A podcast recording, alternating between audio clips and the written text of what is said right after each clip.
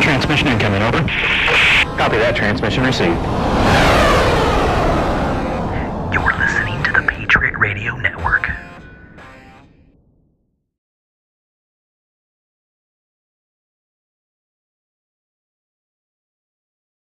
Welcome back to Christian Libertarian Veteran. So, in the news, yesterday, Amy Barrett was sworn in as a Supreme Court Justice. The Republicans pulled it off kind of at the 11th hour, which I think is fantastic. When I look at somebody I want to be in the Supreme Court, she seems to hit all the marks. I don't really care about her gender, but I think it's cool that she's a woman. I think that helps bring balance to things. You know, I, I don't think there needs to be a, uh, quota on diversity by any means, but you know, if they happen to be women, that's great. You know, they have unique opinions, and I appreciate it.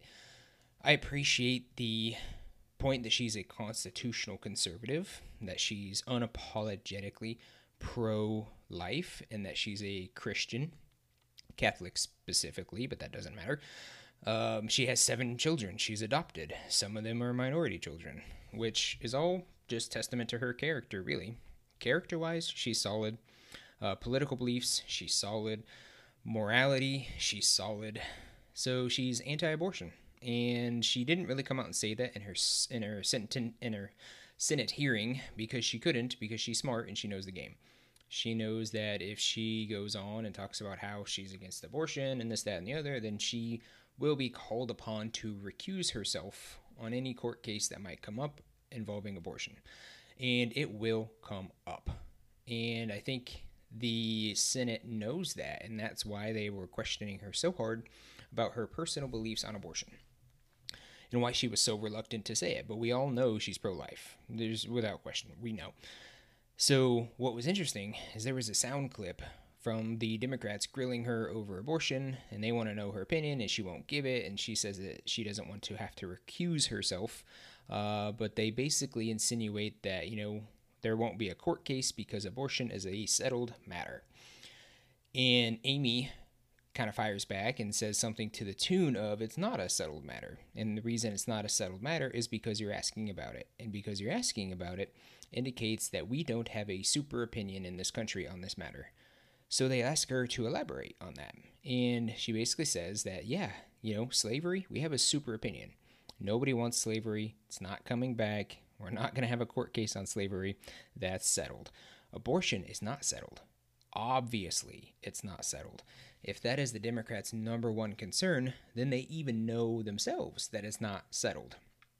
So, at any point in the country, probably 50% or more, even at this day and age, are against abortion.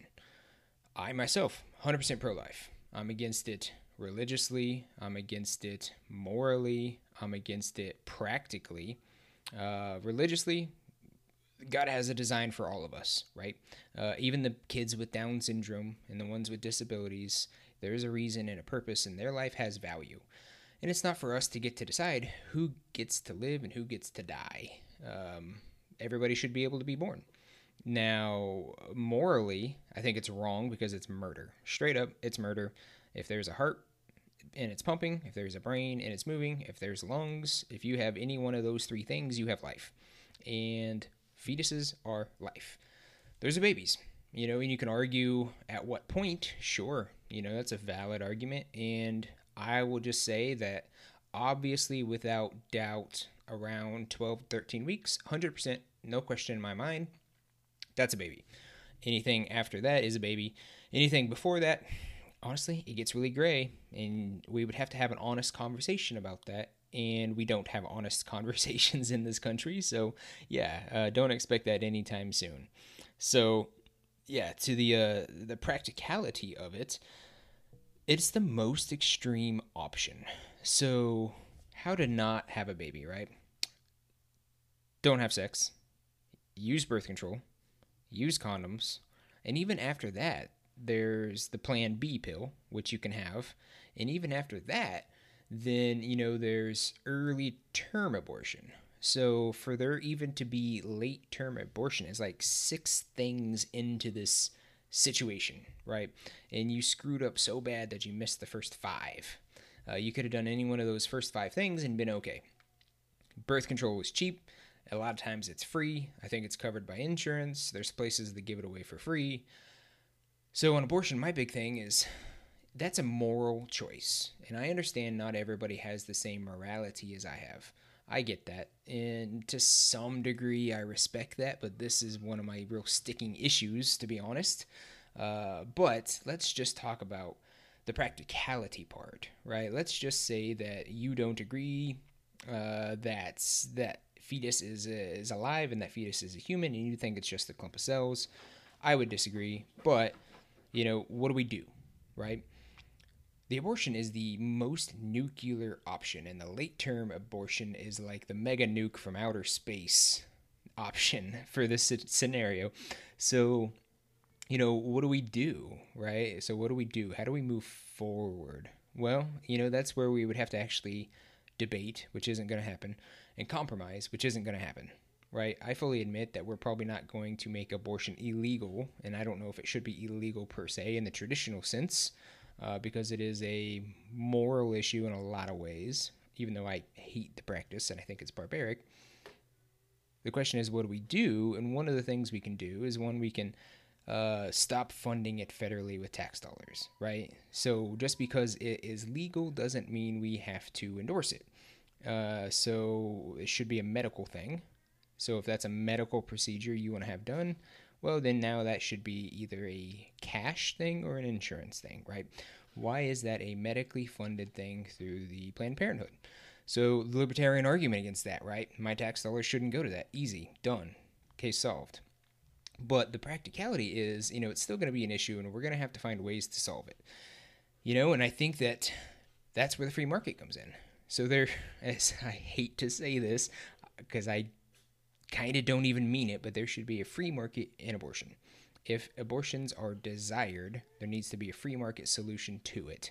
Not that I really want a free market solution because I don't want it to exist, but I think that I'm accurate when I say that public opinion is against this in the majority. So, if we had a true free market to healthcare in general, but specifically abortion, I think what we would find is the demand would actually go down.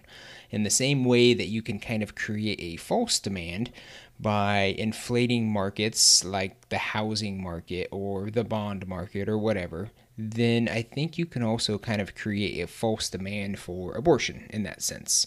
So if it was a true free market and people had to pay free market price, and if it was not subsidized, and if we did not allow places like Planned Parenthood to exist on the tax paradigm, they would have to exist on their own dime. So that means that they would have to provide only services that were actually in demand. And I don't think that abortion would be as relevant as it is today. I really don't. Uh, in the same way that housing should not be as big as it is now, right? We have very cheap loans that are government subsidized essentially uh, from the Fed, which allows people to buy houses that are much larger than they need and much more than they could normally afford if it was a true free market. So I think the same might actually exist with abortion. And I think that people would slowly change their opinions on abortion and realize that it is barbaric, it is expensive, and it is the least practical option to not getting pregnant, right?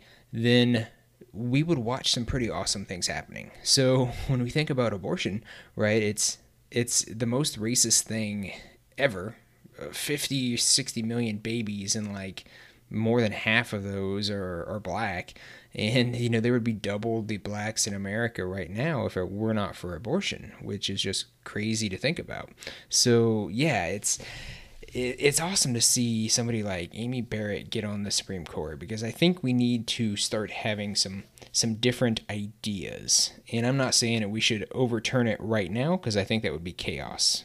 And really, it's just the symptom. And I don't want to just make things illegal for making them illegal. I want them to go away completely because we've evolved and we've realized that that's just a crappy idea. That's what I want.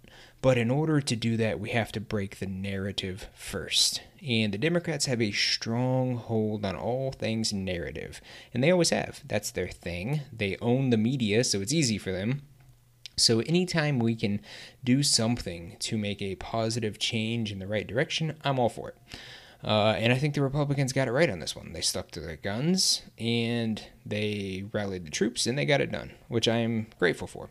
So I'm hoping that in the years to come, some positive things will, will happen with Amy Barrett. I think she seems to be a good constitutional conservative type, which I'm all about.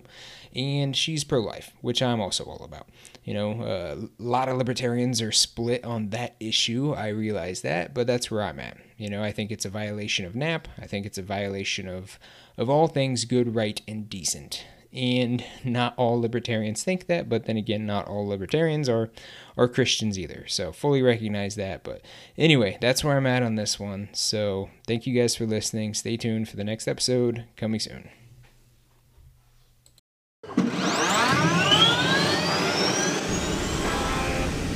Transmission incoming, over. Copy that, transmission received.